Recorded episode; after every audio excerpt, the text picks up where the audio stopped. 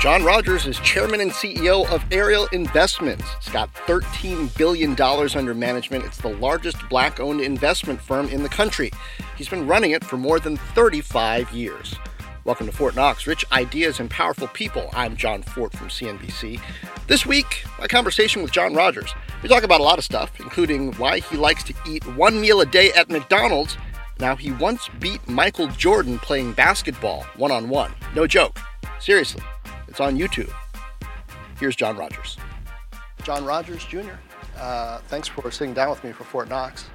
Uh, the founder and CEO of Ariel Investments, 13 billion under management. Um, so first of all, you started Ariel in your early 20s. Yeah, I was very fortunate. How'd you do that? Well, um, the fortunate thing was that my father had bought stocks for me every birthday and every Christmas after I was 12. And as time went on, he let me make my own investment decisions. And when I got to college, he turned the whole portfolio over to me. So I started trading stocks. I had a broker right across the street from campus and just fell in love with the markets. So I started out at William Blair for two and a half years as a stockbroker and felt like at age 24 I was ready to uh, go out and start a money management and mutual fund company. And I think I was confident because several of our stocks did really well and that gave me confidence. Uh, for, for a black man born in 1958, that's an unusual backstory. Tell me, tell me sort of how you got into that community. Your parents were both lawyers, right? Yes. Well, you know, my father um, was a Tuskegee Airman, and I came around kind of late. My dad was already almost 40 years old when I was born, so he had a, a lot of time to plan my life, you know. and so, certain that age, could be good, or right he was very strict about it. okay. Certain age, I had to have a checking account, a savings account, a brokerage account, a summer job at age 16. So all these things were, you know, he instilled in me, and there was no uh, argument about it. You were going to have to do that. And in hindsight, it was really thoughtful. It made got me exposed to a lot of things to be able to be comfortable in the financial markets at a very young age. But it was my dad's persistence that made that happen. So you're getting stocks for your birthday and Christmas at age 12. Are you happy about that at that point? Well, at first I wasn't, because uh, you know you got used to toys when you're that age and new games and fun things. But the thing that he did that was nice is that every three months I would get a quarterly dividend check. okay. And he let me spend the money on anything I wanted. And as the years went on, those dividend checks got a little bigger, a little bigger, and started to be meaningful. So I wasn't as unhappy any longer to be getting the stocks. I'd look forward to it and, and again help him pick the new stocks for me, which was really, really fun.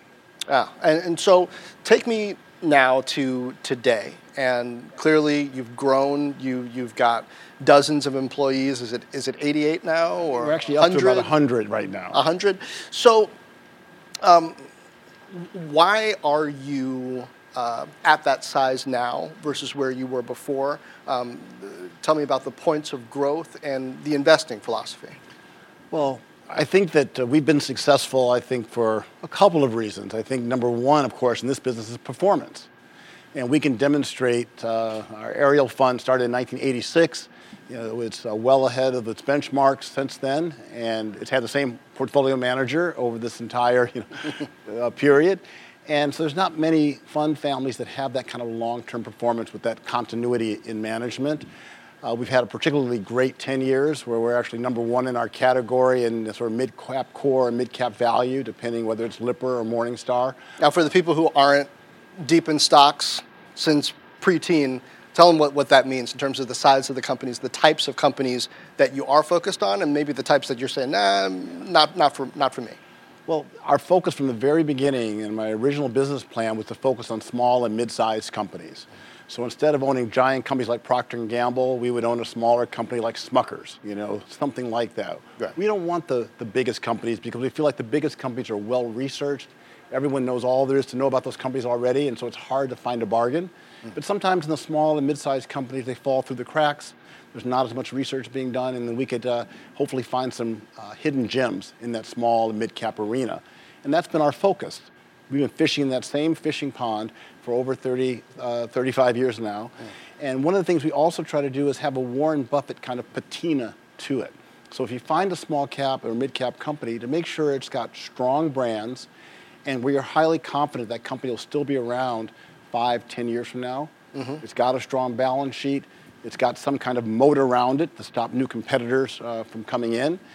And um, so that's kind of our strategy. G- give an example. What's one of those first diamonds in the rough that you found in the early mid 80s? I was talking about this the other day. Uh, we had a lot of fun with toy companies. They did really well for us. So companies like Tonka, um, Viewmaster Ideal. Hmm. Uh, I remember visiting Brooklyn to see Topps, the baseball card company. Yeah. And they had Bazooka Bubble Gum, and it was just such a fun company to invest in. And eventually, all those companies got consolidated. Bigger companies bought them.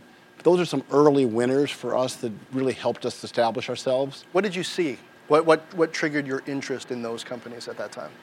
I could understand that uh, they had their unique niches and that they were going to be perennial brands that would be popular for a long time. I wasn't buying fad companies, but you know, again, companies that had a long time future.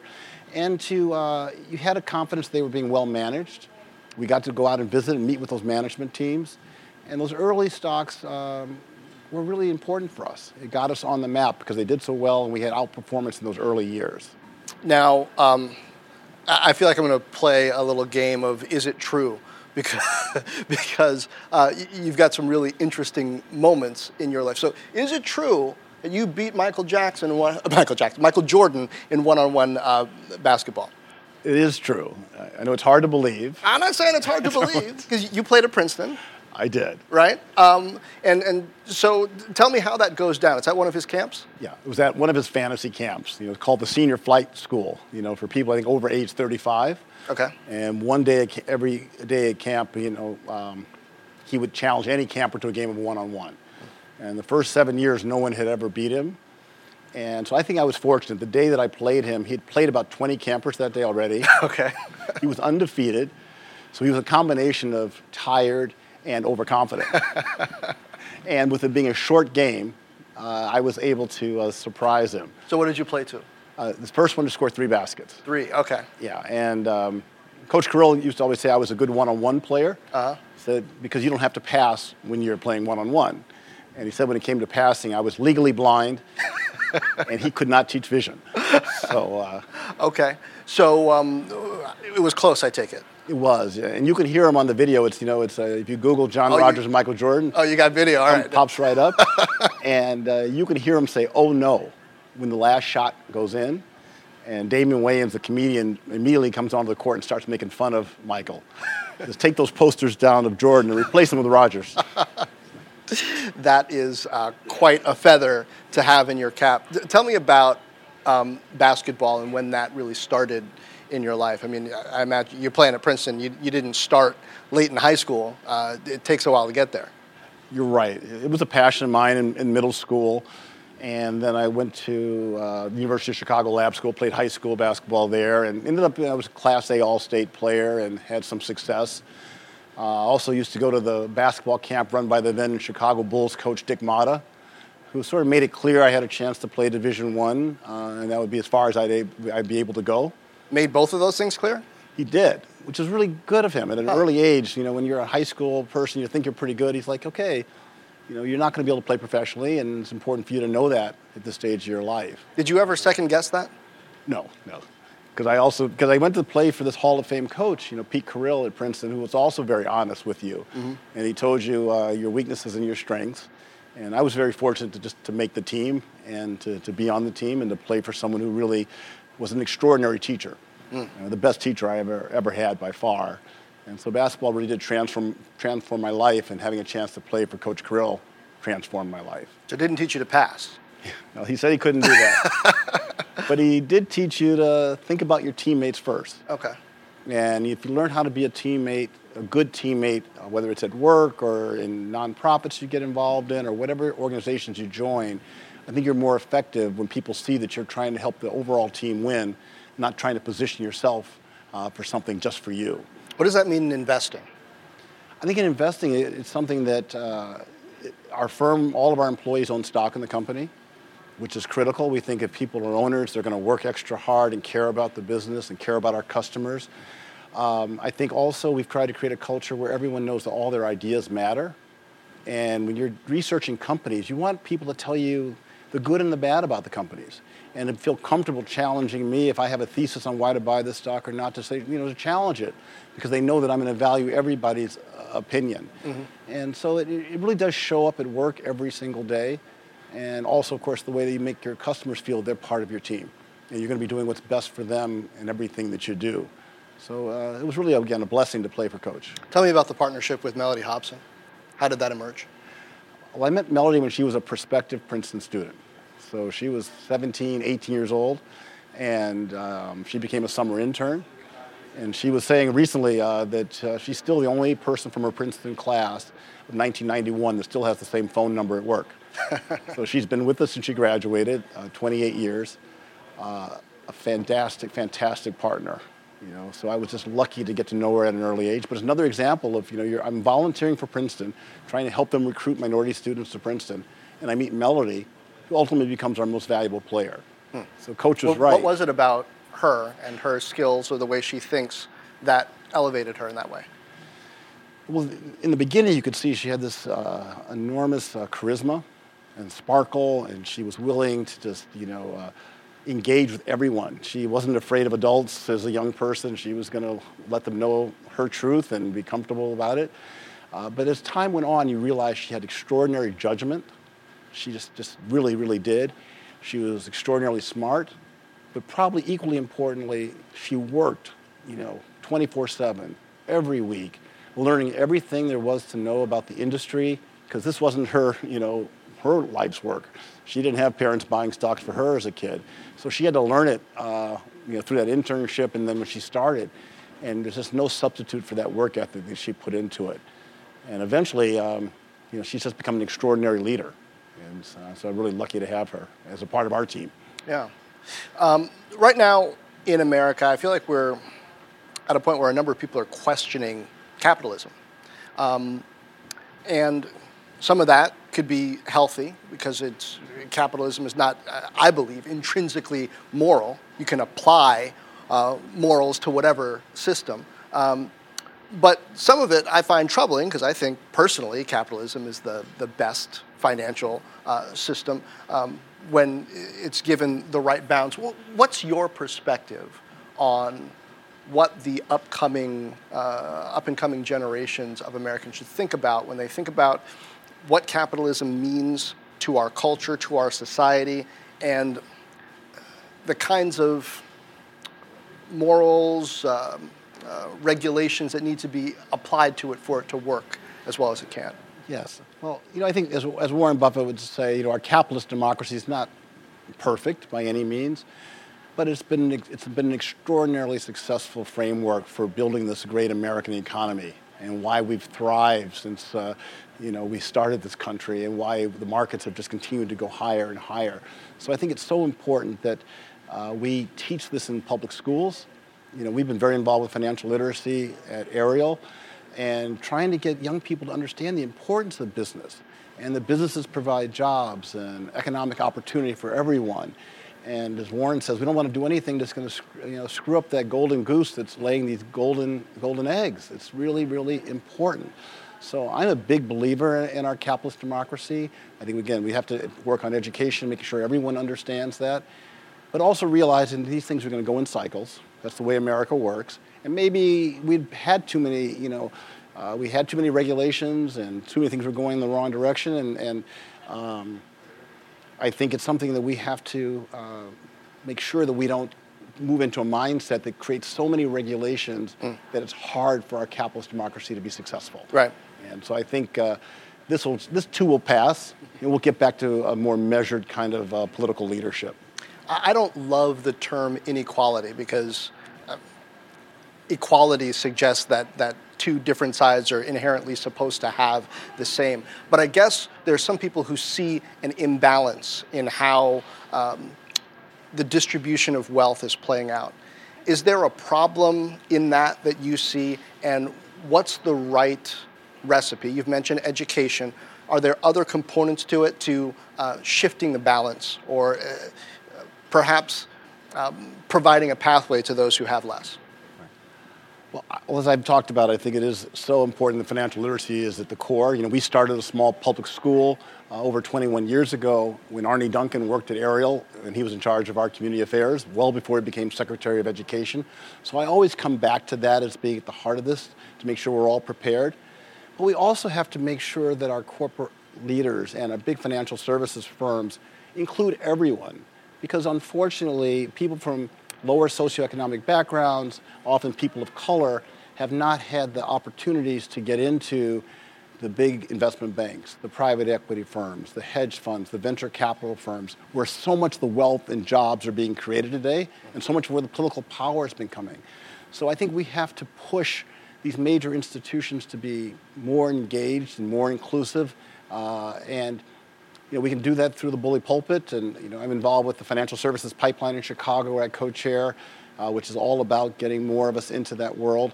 Uh, we created a program at the University of Chicago, where I'm a longtime trustee, where minority and women students can get uh, paid internships at endowment offices, mm.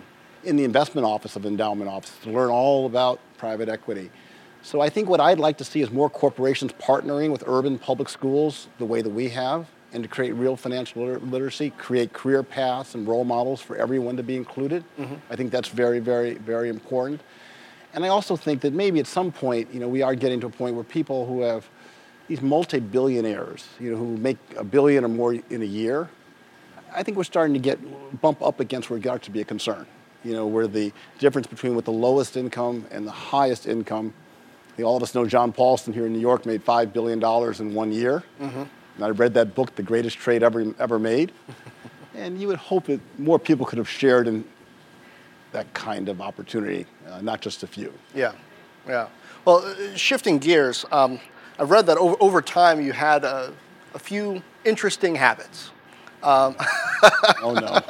it took a long time. I'm wondering, uh, are you still arm's length with technology? I'm arm's length. I mean, I, I, my daughter insisted that I get the the iPhone. Okay. And uh, got me on Instagram and all those things. And uh, what, what was your what was your philosophy before? Because I don't want to get it wrong, but well, the, you were holding off from using PCs and the internet. yeah, I still right? don't use a, a, computer, and I still don't email. So I've stuck to a few core values because I think that it sucks up your time. Uh-huh. I like to spend my time reading, thinking about the markets, and I often, you know, I'm the person you'll see at McDonald's in the morning going through research reports from Wall Street firms and staying on top of the data I need to be effective. And if you're constantly getting pinged and buzzed and called and emailed, it's hard to concentrate and think about the market. And so I think it's important to be able to find a way to protect yourself a little bit, and that's been helpful. I ask because a lot of the culture seems to be coming around to you on this one, right? As we're realizing people have gotten, you know, hooked into social media, into Facebook, into, into Instagram, et cetera, and it's sucking up people's time and attention and their data. People are starting to say, wait a second, how do I, how do I create some amount of space and distance for me to be sure I'm having my own thoughts and not something that's being fed to me? I, I, I, can't agree more. And it's just this constantly coming at you. And as you know, we're long term investors with a, a, turtle logo. We believe that patience is a winning strategy. And that's why I try to get away from that short term noise. I really do. And uh, try to force myself to think out over the horizon as I think about our investment choices and the way that we uh, invest in the stock market. Now, you mentioned uh, that you're the person who people will see at McDonald's. For a long time, you would eat at least a meal a day from McDonald's, right? And you were on the board. Yeah, still did, am. Yeah. yeah. Uh, how did that come about? I've always loved McDonald's since I was a kid. And um, sometimes I'd wished I had had my first summer job there. Instead, I ended up being a vendor at Wrigley Field in Sox Park, you know, selling Cokes and peanuts and popcorn. But when I came home from college, I found that I just, it was a nice, peaceful oasis, a place where I could go and read. I enjoyed the food. And so I like both the space as well as the quality of the food. And I've continued that throughout my adult life. Whenever I can get away, that's my sort of home away from home. And uh, you know, I love it. There have been some people, Steve Jobs included, who uh, w- would wear the same thing, if not every day, very often, in part to just one more decision that they didn't have to make, uh, a, a bit of an oasis perhaps in mental space. Does that play into how you structure some things? Yes, I try to keep my life very, very simple. So I basically, all of my suits look pretty much the same. All the shirts look the same. All my ties have turtles on them. Uh, I hadn't noticed that. So we try to, you know, make it easy. So people know what to get you. They do. That's ties true. with turtles. That's right. Yes. I mean, is that? I mean, I, I, imagine that you know people are going out. People who know you are going out trying to find creative ties with turtles. Every once in a while, I found this one recently that has a little bunny on the bottom of it. So it's kind of cool. All turtles and one bunny, which fits our theme perfectly. The tortoise wins that race at the end. If you were to give everyday people a couple pieces of advice about how to think about investment and dealing with their assets in general, what would it be? Uh, because a lot of people, they feel like, well, I, I, don't necessarily have a lot of money to invest in stocks. They're uh, concerned about uh, student loan debt, saving for an emergency fund, all these competing needs, you know, not, not to mention uh, thinking forward to their kids' needs. What are a couple people, pieces of advice that you would give in today's environment for people thinking about how to invest their capital in a way that makes sense for them? Well, first, I would just say get started.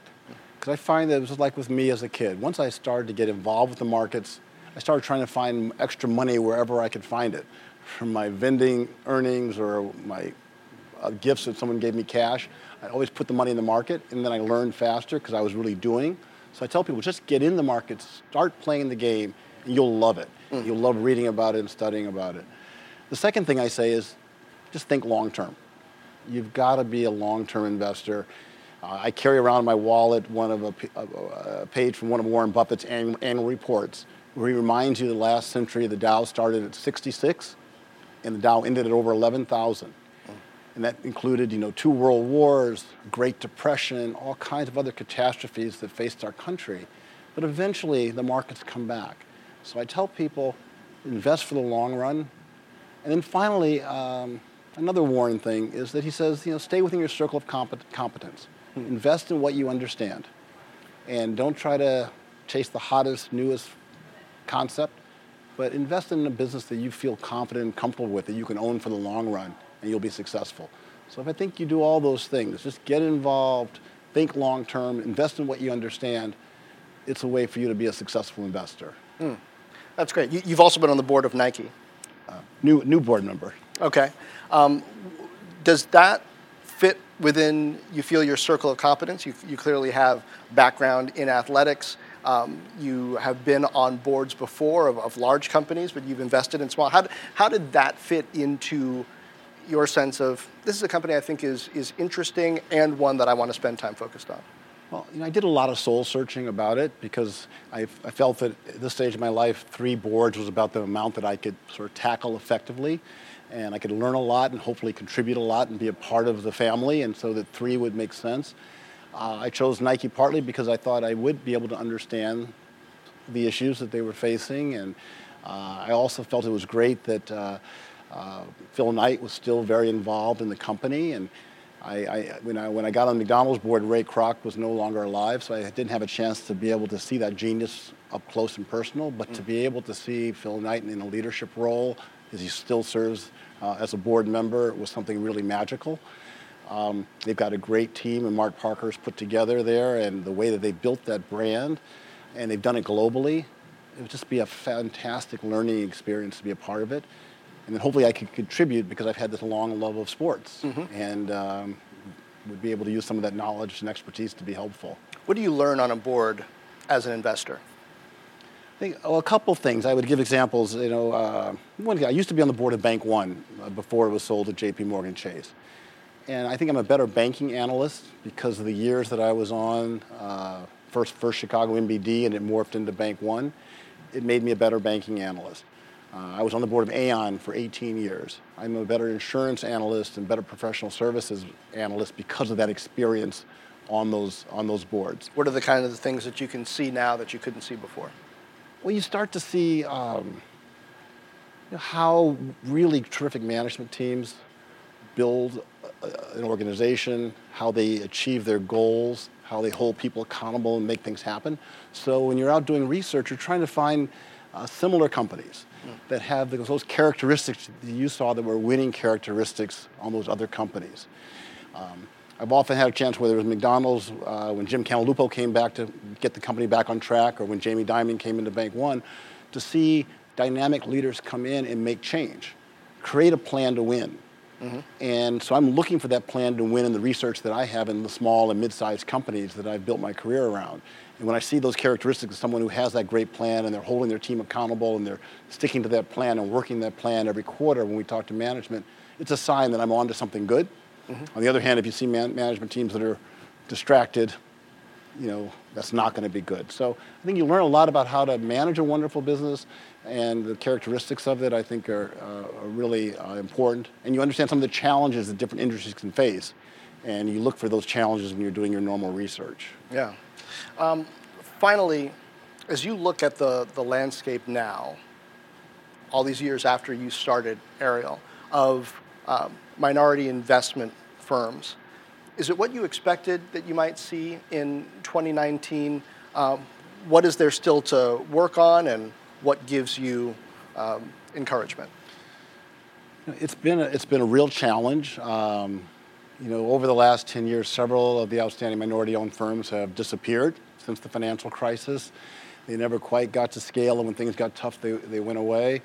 Um, so it's, it's a tougher world for minority-owned investment firms than I ever would have imagined, in particular in investment management and mutual funds. I thought it would have gotten easier and more accepted than it has been. I think the other thing that has been interesting to me, I thought that the nonprofits would be the best customers for minority-owned firms, mm. the universities, the museums, the foundations, and frankly, that's been the most difficult place to crack. Huh, why? I think they're used to thinking about minority-owned firms in terms of construction, supplier diversity, uh, catering, janitorial services we need to get rid of that term supplier diversity because the economy, as you know, has moved to a technology-based economy and a professional and financial services economy. Mm. You know, you either want to build Apple or you want to build Carlyle or, or KKR or Facebook. Uh, not those smaller businesses that are great businesses, but there's not as much opportunity in those as, the, as the economy is, is, is, is adjusted. So I think it's really important that people making decisions and who believe in diversity and inclusion hire minority firms in the parts of the economy where the wealth and jobs are being created today. Right. And I think that's the challenge that we face. We have to educate folks around that because people just gotten comfortable doing it the way they've always done it. And uh, because there's so much talent that's not being utilized. You know, as Reverend Jackson always says, baseball became a better sport once Jackie Robinson started to play and Willie Banks and Ernie Banks. I mean, sorry, Willie Mays and Ernie Banks. Mm-hmm. And um, you know, we need to have that in the financial services world too. Indeed, and, and you have certainly led the way. John, thanks for the conversation. Really Thank you. It's really fun. I'm Jon Fortt from CNBC, and this has been Fortt Knox Rich Ideas and Powerful People. Subscribe wherever fine podcasts are distributed. Check out the reviews on iTunes. Leave me a note. Also, subscribe to the Fortt Knox series on LinkedIn. That's brand new and a great way to keep up with the trends I'm seeing both on this Fortt Knox show and in my other work on CNBC. That's also the absolute best way to be in touch with me. Leave a comment on the series. Also, subscribe to the Fortt Knox channel on YouTube, F-O-R-T-T-K-N-O-X.com slash YouTube. Matter of fact, you can go to YouTube now and see video of these conversations. Or you can go to the CNBC apps on Apple TV or Amazon Fire TV and find Fortt Knox in the featured area. Meanwhile, share this, tell a friend, drop me a note on LinkedIn, Facebook, Twitter, YouTube, or ForttKnox.com. And as always, thank you for lending an ear.